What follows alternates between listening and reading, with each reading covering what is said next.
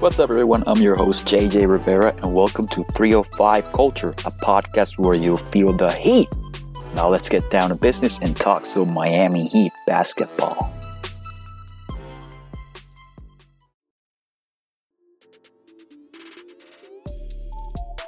Hey, hoopheads, we all hate ankle sprains, and they happen way too often. Ankle injuries are the number one sports related injury. Aryse is trying to change that. With the iFast, your athletes get preventative protection and full mobility. Athletes no longer need to wear bulky braces that limit performance and give mediocre protection. Anyone playing sports should be using these products. Keep your athletes in the game. Don't wait for them to get hurt to take action. Visit www.aryse.com, spelled A R Y S E, and use the code HOOPHEADS to get 20% off the future of performance. That's A R Y S E dot com with promo code HOOPHEADS to get 20% off.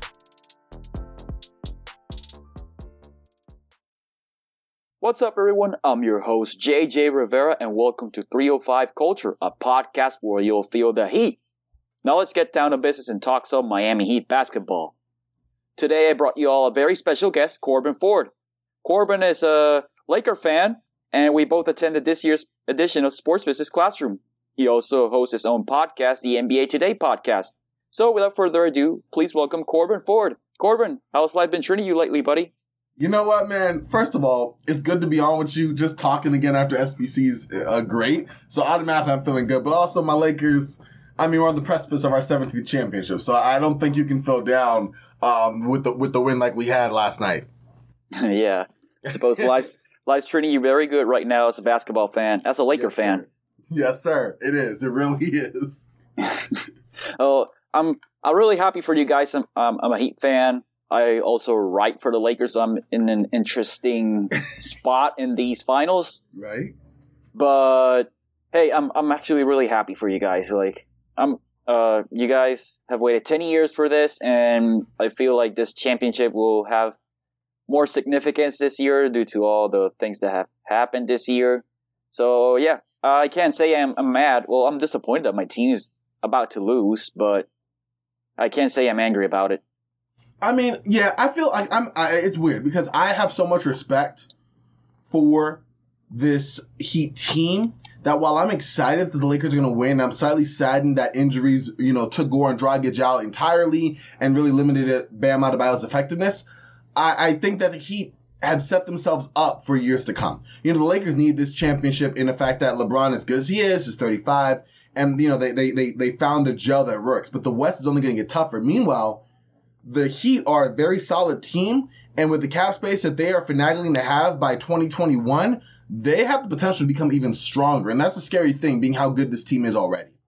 Yeah, absolutely. Uh, I don't know if if our audience saw or Ringer report today that executives around the league believe that the Heat are the premier destination for star players with a wandering eye. So we got to keep an eye on that. I think I think that 2021.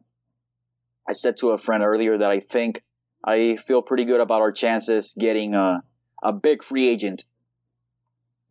Oh, oh yeah, for sure. I mean, whether that is you know the, the elephant in the room, or let's say the MVP in the room, and Giannis or someone else, the Heat have the culture, they have the results, they have the players that would fit perfectly as ancillary pieces around whatever star they have. And Jimmy Butler already, you have that guy. And Bam Adebayo, you have that guy. So the building pieces are already there.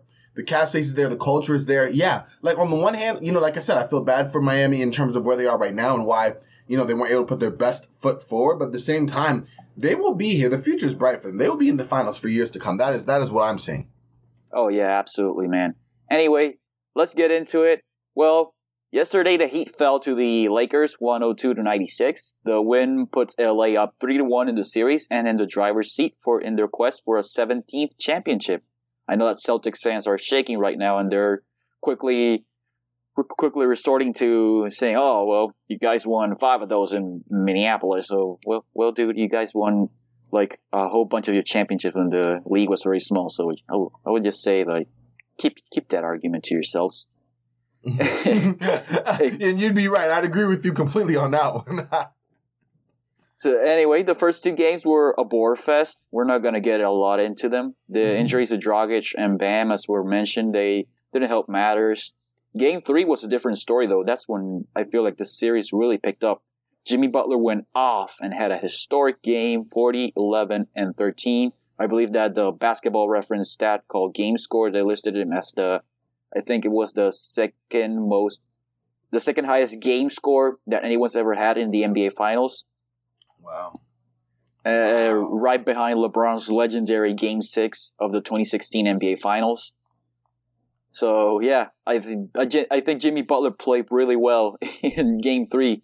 Corban, what were your thoughts as a Laker fan when you saw Jimmy go off in such a manner?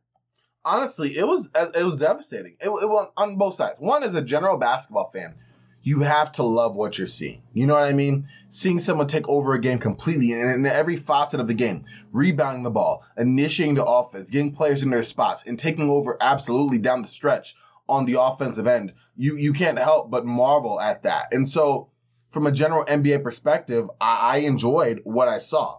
At the same time, oh my goodness, was it tough to see as a Laker fan, Jimmy Butler get to his spots again and again and again. And everything he touched basically going to the basket. I mean, the dude shot 70% from the field, went to the line uh, a bunch of times, was 12 14 from there, 14 or 20 overall. Didn't take the three and didn't have to with how he was able to get to where he needed to go. And you looked at him, and there, at no point in time did I feel that the Lakers had a plan to shut Butler down. I felt okay, if they have the ball, down the stretch and is going to Butler. He's going to get to the mid post action. He's going to bully KCP. He's going to be too quick for um, Markieff Morris. He's going to get to his spots, and and he did. And it, it was equal parts. It, I don't even know how to describe it. I'm trying to think about this since I saw this question. I think the best way I can put it into words is like a terrified respect. Yeah, I, I think that you couldn't you couldn't have said it better. I one thing that was that stood out to me in this game was how strong he is. He he bullied those the Lakers guards like KCP and, and Danny Green. He just backed them down and he he finished strong at the rim. Like I I think his strength really stood out in this game. Yeah, I mean Butler's a rock too. Like we know he's a tough dude, right? And it, it, I mean it was it was put on, it was plain to see in terms of not only you know getting past the guards, not only just blow you know busting up on Alex Caruso and making mincemeat out of um, KCP and others, but even guys like uh, Markieff Morris or a um a Kyle Kuzma laying just the, the the muscle on them and really pushing them out the way just enough to get to his spots. His floaters in the paint, his touch on his shots, his fadeaways in the mid range. I mean, the dude had it all going, and and and it showed. It was. It was uh, it was obviously one of the, the it was clearly the best game in my opinion of Butler's career. One of the best games Oh. in NBA Finals history. Oh, for sure. I And- think mhm. I think it's it will stand out when we go further down the line throughout the years. I think it will stand out and people realize how just how great this this guy played in this game.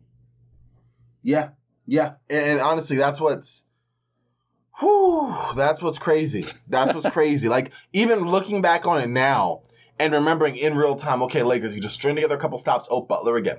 Oh, turnover. Oh, Butler again. Okay, Lakers, if you really just kind of focus and get him out of the way, and that's something I thought that the Lakers adjusted to a little bit better. Obviously, we can talk about this later in terms of what they did in Game Four in response to that, but you saw the Heat adjusted quickly to LeBron, sending um, doubles, Anthony Davis sending doubles in the paint, forcing him out of spots, making him comfortable. And not that it would have mattered in this game because Butler was just on a special level, but the Lakers didn't really seem to allow that. They felt they, it seemed like they were content to do single coverage, and Butler was cooking everyone. Like it, it just didn't seem like the smartest idea to me in, in real time. Yeah. Well, Butler became the third player in NBA history to have a 40 point triple double in the NBA Finals. The other two are Jerry West and his opponent on the other side, LeBron James. Uh, Simon Smith from from he's a contributor for Fansided. He posted a very interesting stat from Game Three. He said that Jimmy Butler defended LeBron for 32 possessions in that game, and in those possessions, LeBron had nine points and seven turnovers. I think Jimmy's two-way impact in that game, I cannot overstate how huge that was in that game. You touched a bit on the on what the Lakers did wrong when defending against Jimmy Butler in that game. Can you expand on on, on that? Oh, of course. It, they didn't make the necessary effort to make him uncomfortable. Um, you know, getting to the post, it, it, you knew they were using some switches to kind of get him free, but for the most part, you knew exactly where they were going to get him the ball in his spots. And the Lakers didn't adjust fast enough. I didn't see, you know, LeBron on him. He was on him in key stretches, but obviously not key enough in terms of forcing him on the outside, going under screens and and trying to be there to meet him as a body in the lane when he attacked. You know, and and everything the Lakers did right on Jimmy, and he was still, you know, getting his way in the first quarter of game four. Is what they should have done Yeah. in game three, which is not respect his three point shot. It's not something that he's he's flashed a couple of games here and there, but this that isn't his thing right now.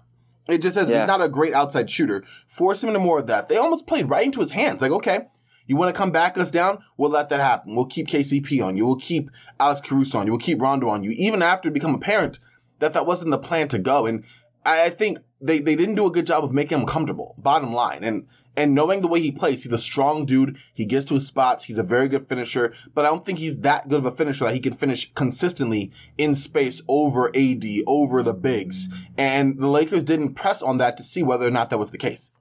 Yeah. And I think Butler's main strength this season in particular has been his ability to draw fouls.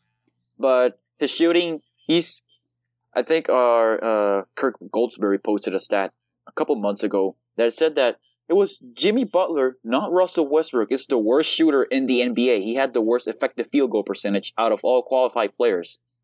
And I think that that speaks to, again, I think that detracts from Jimmy Butler, and I think it also helps his case as a as a great player because he can make an impact without having a reliable jump shot, which in today's NBA seems some seems impossible because uh, they, we have been drilled into our heads, and frankly, we have seen that if you don't have a reliable jump shot, you're not very you're not very reliable on pardon the repeated of the of the word Oh yeah. on offense. Yep, and, and that's true, and that's something that you said it. It just it just didn't happen, and and and you're right by by not having that. And, and real quick point on that, I already knew that just because I um.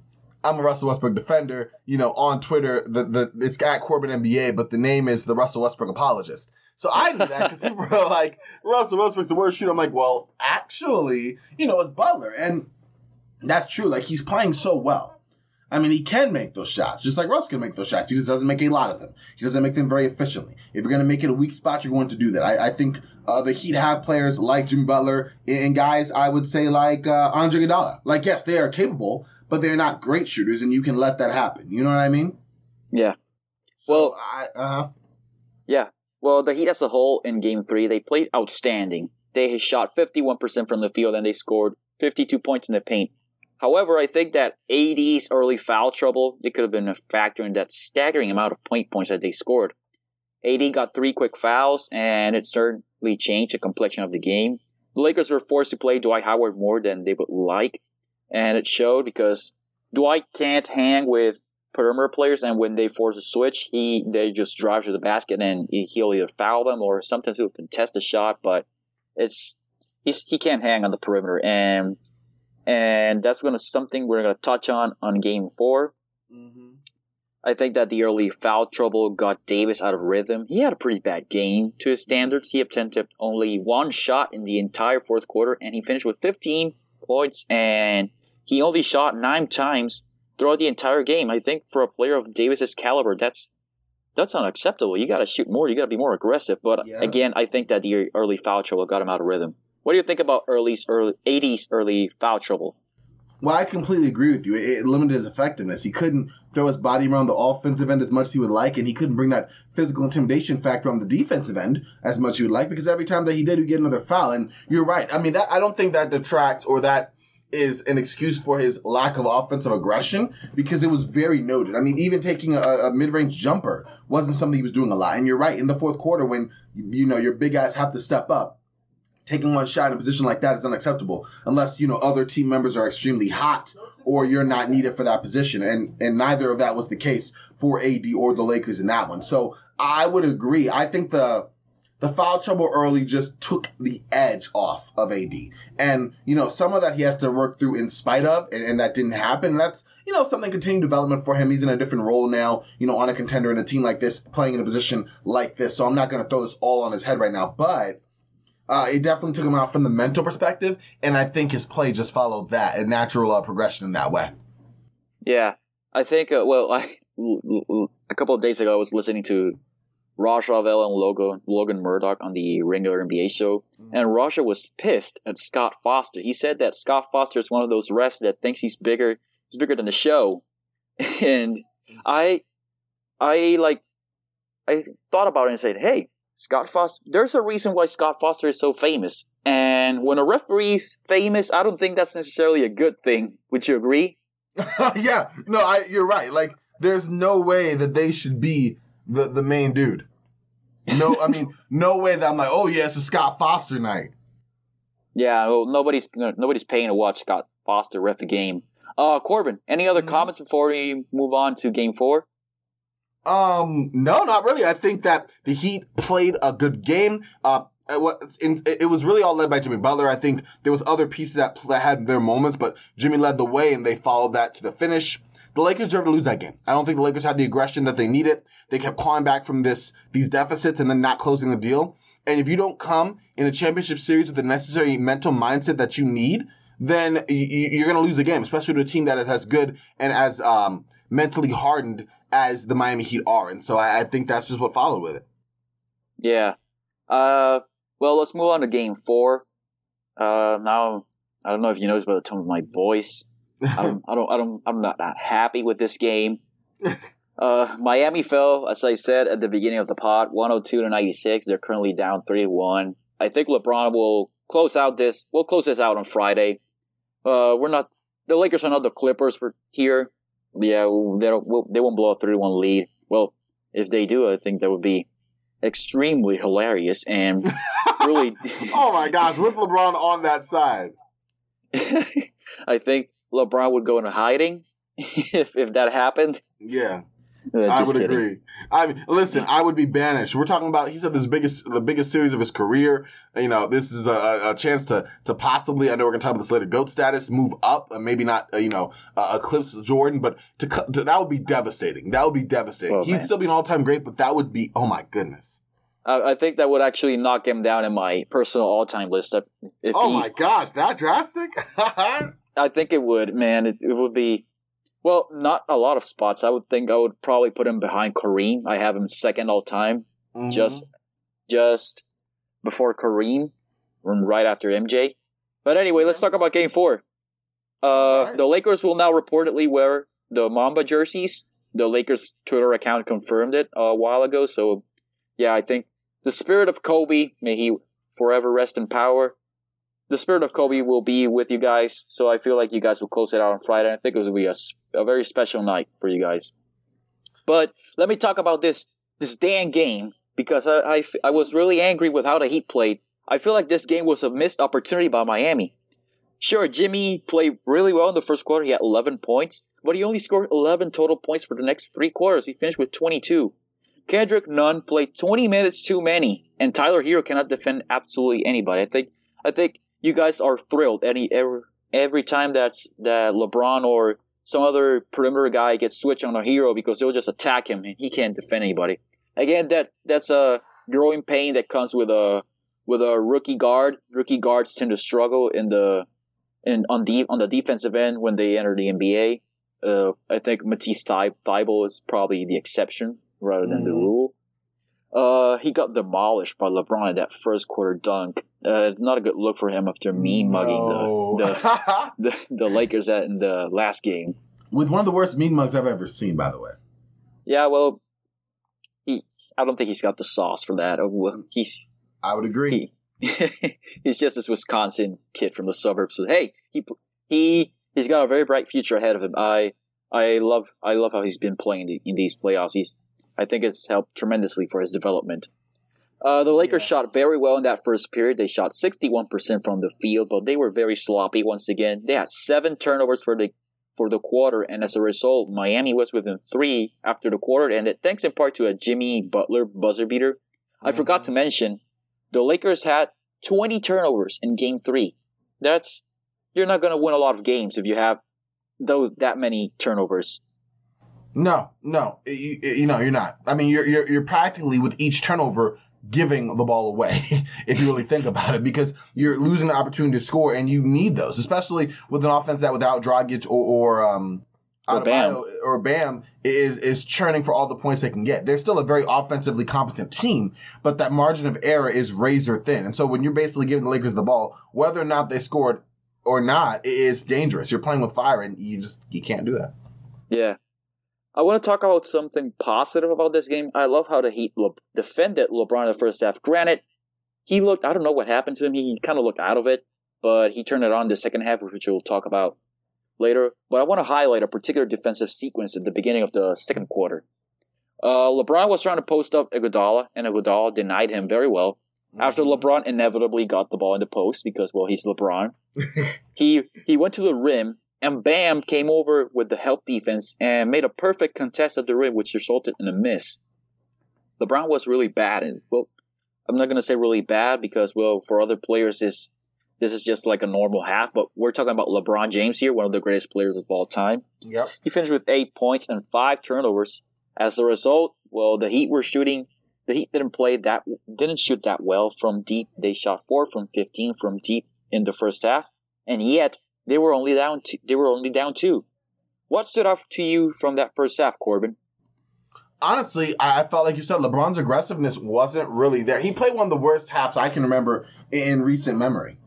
You know, um, and it was it was it was weird. I think the Lakers shooting helped out a lot in that first half, especially from three to kind of keep them in the game. Um, you had a bunch of timely threes from different players on the team. Um, AD was around, but LeBron was someone I was focusing on a lot because you're right, he was easily kind of rattled turning over the ball, basically continuing what he did in game three, where I think he had eight turnovers along with those eight assists in game three, was doing pretty much the same thing in the first half of game four.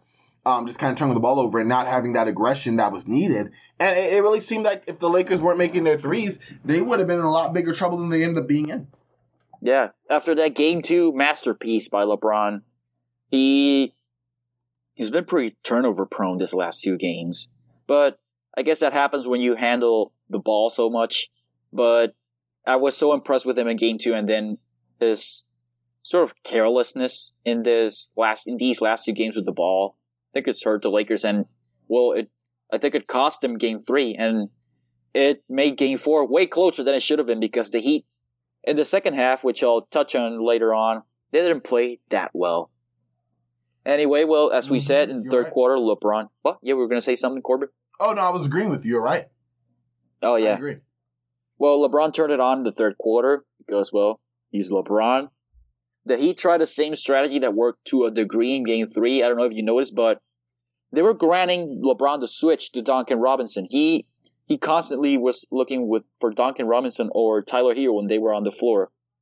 And the Heat then they just in mid play they switched Butler back onto LeBron, which messed things up and could and messed up their timing of stuff, and it worked in Game Three. Butler showed low on a screen on the screen in on a possession in the third quarter. So instead of just passing the ball, LeBron took the three, which I would have very much li- have liked to see from Jimmy Butler in this game because the Lakers were trying sort of the same strategy. They were showing low when they were switching, and Jimmy didn't take them. He just took like a couple ones, but I wanted to see him take more. I don't care if you're if you're gonna miss him, take him. You gotta keep the defense honest. And when you when you hit at least two, the defense start gonna start to come up, and then the driving lanes are gonna be open, and the rest of the game offensive game opens up. So LeBron made the three that he took in that possession, and on the very next possession, Bam stayed home on LeBron, so he couldn't like be open for three. LeBron just cut to the basket and he had an easy shot, easy shot at the rim. He was much more aggressive. The Lakers were thriving, and the Heat ended the quarter on a very bad note, which is where well, I think the third quarter was where where most of the Heat's issues were were accentuated. They were trailing by three, and Bam committed a absolutely terrible foul on AD. Yeah. Uh, Herro also shot too early to end the well. They didn't even end the quarter.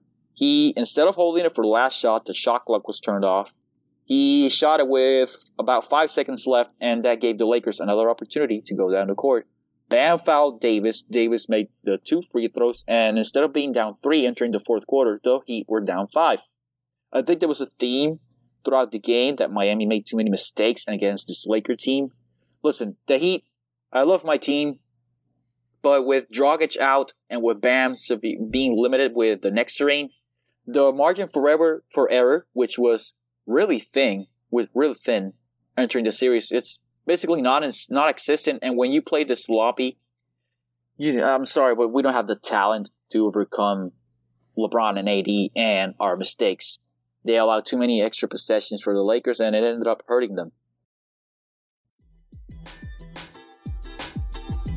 Hoopheads Nation, we appreciate you listening to this episode of the 305 Culture with JJ Rivera. Be sure to check out these other basketball pods on the Hoopheads Podcast Network, including Thrive with Trevor Huffman, Beyond the Ball, the CoachMaze.com podcast, Players Court, Bleachers and Boards, and our other three team focused NBA pods Grizz and Grind, Knuck If You Buck, and Cavaliers Central. Oh, and don't forget to check out our flagship, the Hoopheads Podcast hosted by me, Mike Klinzing, and my co host, Jason Sunkel, featuring the best minds in the game from grassroots to the NBA. What did you see in that third quarter that was different from the first two, Corban? I, I agree completely with you. The Heat just kind of lost their edge. Like you said, that margin of error is super, super thin. You cannot play games, you know, especially without having another offensive initiator from Dragic to put pressure on the Lakers defense from another angle, from another side off a screen and roll, you know, from from from another um another look to really make the Lakers sweat. You didn't have that, and so when you're t- making the turning over the ball like you did and dumb fouls, that that happened, and and just Miami's offense going into long ruts without you know actually generating anything positive, you're gonna have issues like that. And the Lakers, man, they they they, they took advantage um, enough that it, it, was still a nip and tuck game. But it that, I think watching that third quarter showed me that okay, the, the Heat are going to hang around in this, but the Lakers didn't close the deal. The Heat got very close. But if you watch the the, the tempo of the game, the Heat get close, the Lakers push up. The Heat get close, the Lakers push up. The third quarter is more of that, except that you can start to see cracks in the Heat start to form, and it really go, wow, wait a second, this is uh, this this might be one for the Lakers. Yeah, it was like it was like a boxing fight. Like sure it was punch counter punch, but at the end of the day, one of the guys' chin is not going to be able to take that much. And well, the Heat did have that very strong chin. Uh, it feels really weird uh-huh. saying it for a, for a team that has so much edge and they have played with such ferocity throughout the playoffs. But the Lakers are too talented, and I hate saying it. I, I, I don't want to. I don't. When I say this, I don't want to take any credit away from the from the way LeBron. AD, and the Lakers have played throughout these playoffs. But I think it's just meant to be. That's just really simple. Sometimes, sometimes things, sometimes things just go your way. And well, they also have played really well. Uh, the fourth quarter was really interesting. Duncan Robinson made an incredible three as the oh shot clock expired. I, I couldn't believe it. Well, Duncan has actually cooled down a bit. He's still a good shooter, but and the and the reputation that he has as a as a three point shooter has certainly helps the Heat on offense because the Lakers have to commit a defender and they always have to be really aware of where he is on the court, which really which really opens up the the, the half court offense. But in the fourth quarter, the I think both teams struggled a lot with generating good half court looks, but the Heat really struggled in particular. They could not generate any kind of good looks, and they were often bailed out by some ridiculous shot making. The Tyler Herro's absolute that was a really difficult shot, the one that he hit uh, in the fourth quarter. I don't know if I don't know if you know what the the one that I mean. I do. The, that floater that went up to heaven. Yeah. Well, Over that's Anthony Davis' hands. Yep. Yeah, those are those are really tough shots, and that's not sustainable at the end of the day. Like, sure, you can hit you can hit a lot of those unless you're you're ridiculously hot or you're Steph Curry, but mm-hmm. Duncan Robinson and Tyler Herro are not Steph Curry. And the Lakers actually committed, really made a good, really did a good job of defending without fouling throughout that entire quarter. The Heat shot their first free throws of the quarter with 3.39 to go. And granted, the Heat shot a lot of free throws compared to the Lakers, which I think should shut up those that say that the finals are rigged. Yeah. If the finals are rigged, I think they're doing a really poor job of rigging the finals. Yeah, yeah, I would agree. You're right. Maybe we need to have some more of those big name refs we talked about. yeah, uh, I think we. I don't want Scott Foster refereeing Mm, yeah. more games. Uh, no, no, he's he's too much, man. He, I remember watching old game when it, he was just mentioned as a name, and they kept moving, and that's what I want to see now. There's no reason he should be a storyline. But anyway, back to what you were saying. yeah, and KCP finally he was huge down the stretch. I Oh think Laker God. Twitter Lakers Twitter owes him a huge apology after slandering him nonstop for the last two years. Yeah, no, He- you're right. he responded. You're right. I, I've been. I've uh, fortunately I've been on uh, his corner for a while, so I'm I'm pretty good. Like I feel pretty confident. Like yeah, I wish he played better. Mostly because I'm like, okay, you're a shooter, dude. Like you know, convert more shots. But I never wanted to trade the dude. I never wanted to do anything like that. So I'm glad that um he's getting his shine. And you're right. 15 big points, five huge assists, coming up clutch uh, down the stretch with a big three pointer and a fearless driving layup over the Yeah, teeth those- of the defense. I mean, he played really, really well. I think those back to back baskets by him, I think those were the ones that won the game for the Lakers. Yeah. Like, like, imagine somebody would have told you that before the game, KCP was going to be the one that would actually like make the huge shots down the stretch, not LeBron or AD. Well, AD made a like. I think that was more of a- an exclamation point, like the AD three. That was like, okay, this is over. I I think I. I like Mhm. turned my attention away from the game after that. I was like, okay, man, this this is done. this is a wrap. You could tell. Yeah, I, I I I don't have any anything else to see here. The Lakers are they were just really good tonight, and the Heat were not. But what do you have to say to those that were slandering KCP, Corban? Let them hear it. You know what? Y'all ain't real Laker fans. Now I'm playing. Listen, I, this just shows you why you need to, and I hate to use the Philadelphia 76ers here, but trust the process. KCP is a solid player. He has been a solid player. You know, there have been the highs and the lows, but you can't always equate a team success on the court to one specific player. KCP took a lot of heat for the 18, the 19, you know, Lakers teams, but he's been pretty solid throughout, shooting 35% from three, playing decent defense, and right now he's coming through. You know, so from someone who was much maligned by Lakers, you know, play um, um, fans in general for for not bringing whatever it was that they thought he should bring, he brought it in the biggest moments of the game, putting the Lakers up on a 3-1 lead that is most likely going to propel them to the championship. And without that contribution from him, and really from KCP throughout this postseason, that'll be a lot tougher, um, if near impossible for the Lakers to have done because they need a third guy to step up. Um, Alex Caruso had stated that the third guy for the Lakers is whoever makes open shots. Well, more likely than not, or more often than not, that person has been KCP. So I, I say credit to him, a from for him to persevere through adversity. And Lakers fans, maybe we should be a little more careful. We, we rode Robert Sacre for years before we realized he was like bad, bad. So let, let's let's let's not keep that same energy uh, uh, toward KCP. Give the dude a chance. And after he wins this ring, if he, if this happens, I knock on everything. We continue. If that happens, no more slander for KCP. He did his job. Just like J.R. Smith won himself re- redemption forever after winning that championship with Cleveland, that is where KCP is with much less baggage. Uh, I just want to say we don't tolerate Robert Sacre slander in this podcast. Oh my So- god. Okay. I'm with it though. I accept that. Uh, I remember. Well, I didn't watch a lot of Laker. I'm I'm not a Laker fan, but I remember those lineups, and I remember the Lakers Twitter talking themselves into the Jordan Clarkson and Oh, I Robert still Sacre. yes. Well, not Robert Sacre, but I talked myself into Jordan Clarkson for real. Uh, especially after I think he was second team All Rookie in 2014. I was really, really, um, I was really, really happy with what I saw there.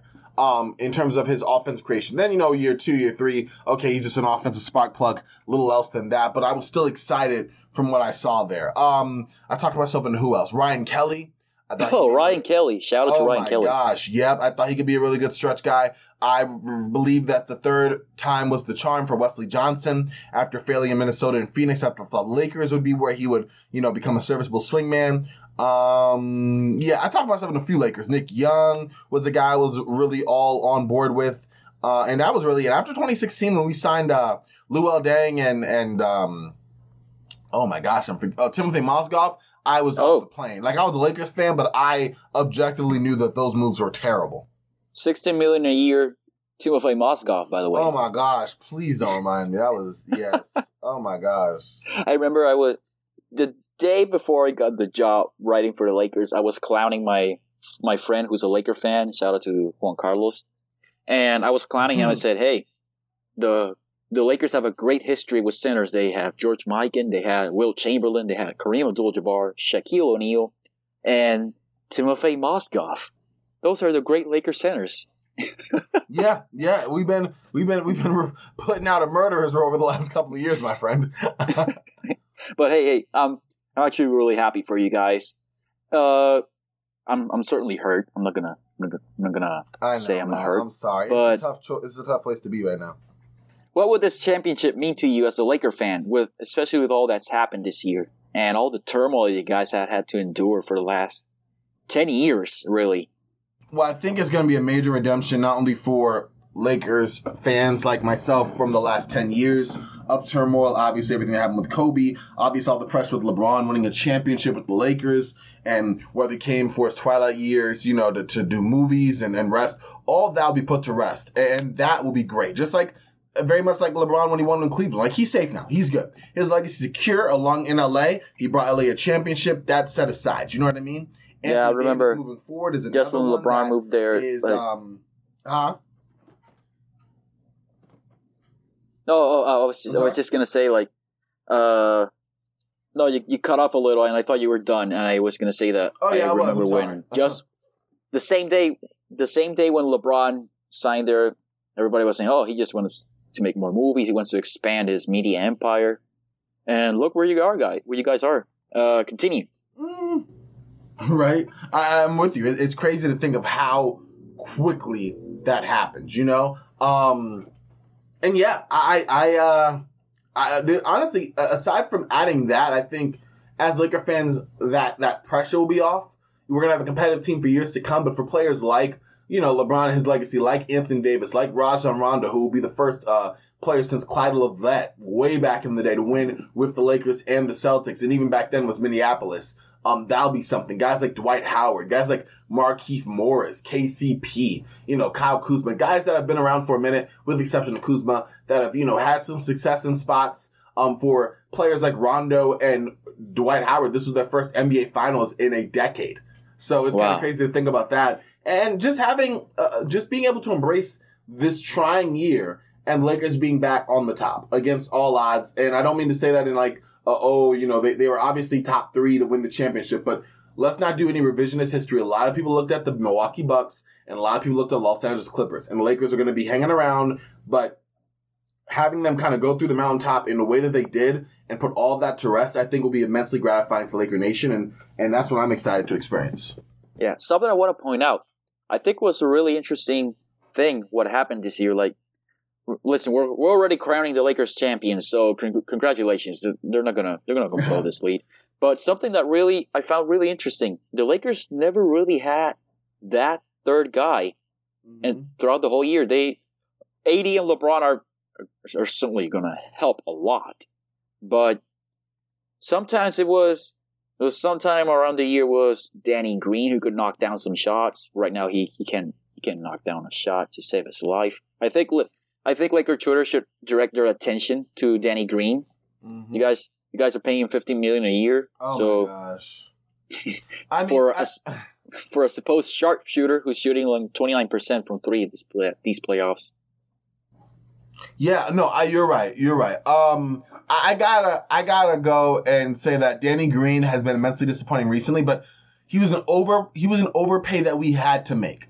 To get Oh, a player yeah. of that caliber, remember we were five days in on the Kawhi watch and waiting for that. To have a guy like that who, in theory, had a great, you know, he was he's a great three point shooter, even though he's regressed a little bit to more of the numbers he had toward the end of San Antonio.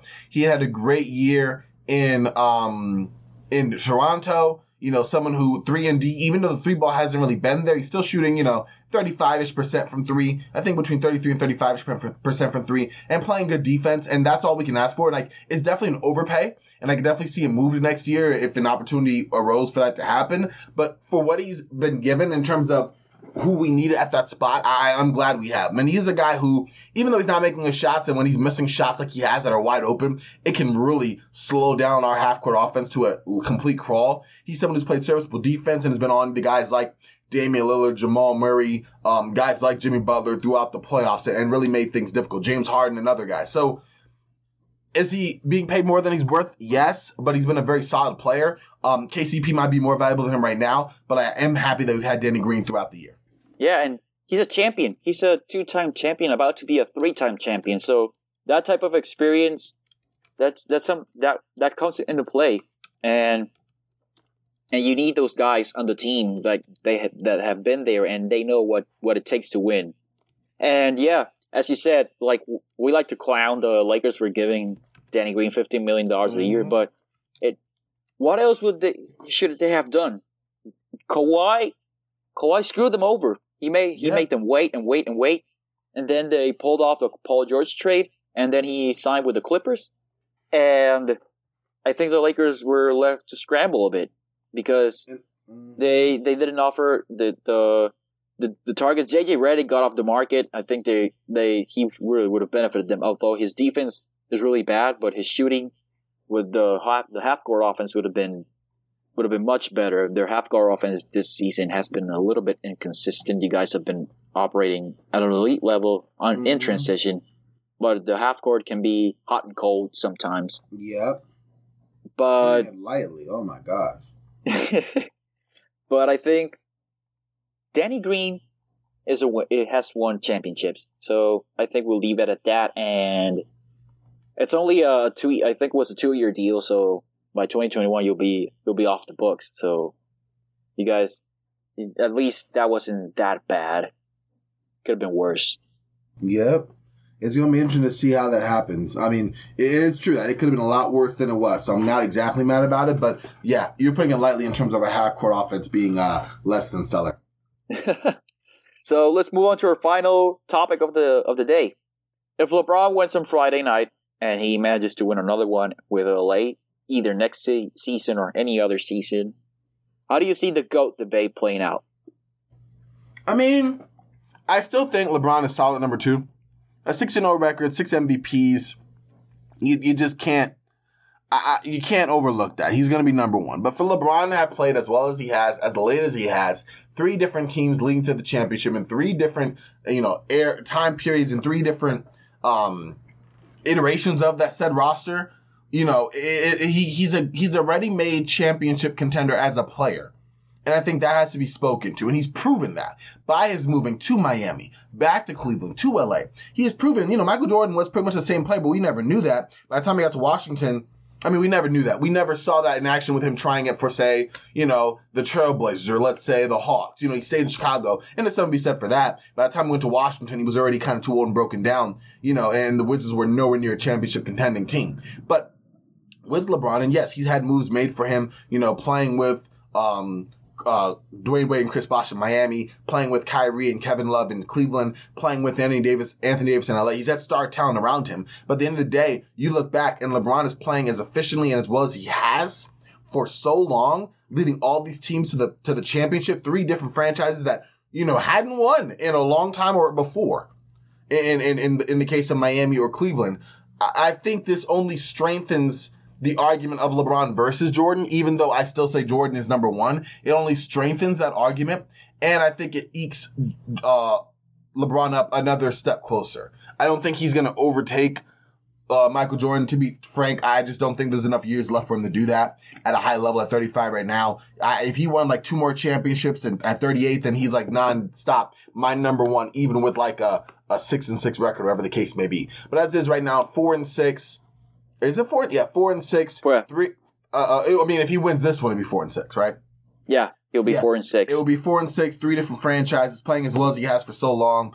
Um, and taking on a lion's share of minutes, I would have to give uh, more respect to him in that second round. Uh, I, I, th- I think I, I will agree with what you said at the latter half of your statement. I, I, th- I see a path where he can become the goat, but it's gonna be really hard I think he has to win at least one more MVP to equal Jordan's 5 mm-hmm. Kareem won six. Jordan has five.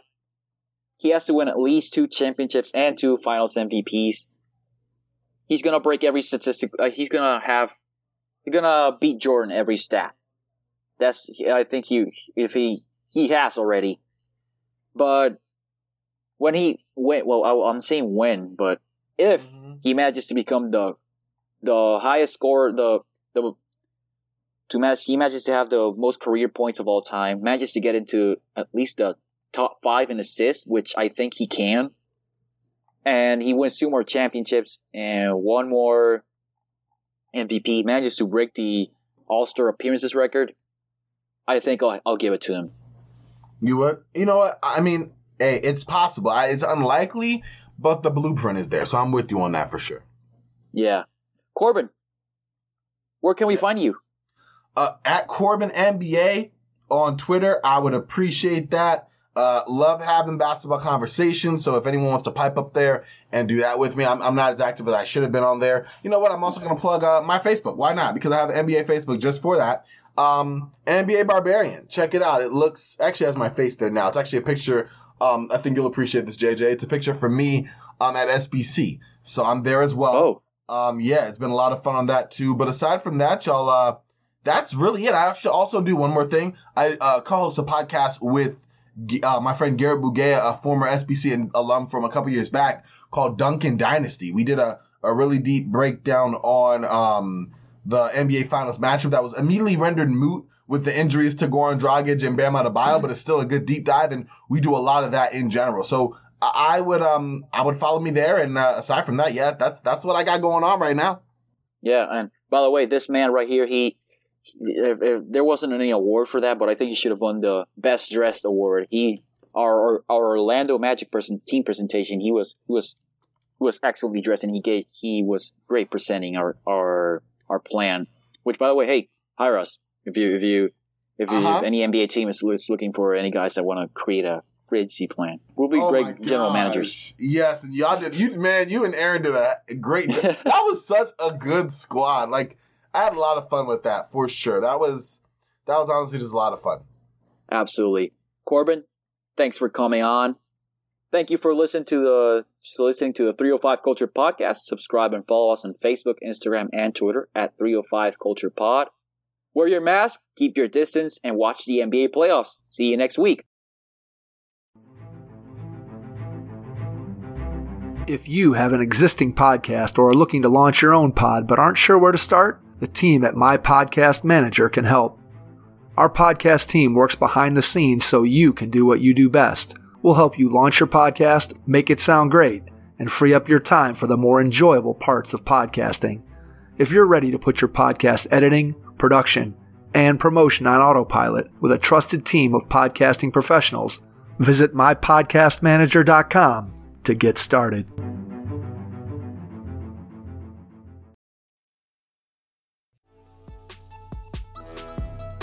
Thank you for listening to the 305 Culture Podcast. Subscribe and follow us on Facebook, Instagram, and Twitter at 305 Culture Pod. Wear your mask, keep your distance, and watch the NBA. See you next week.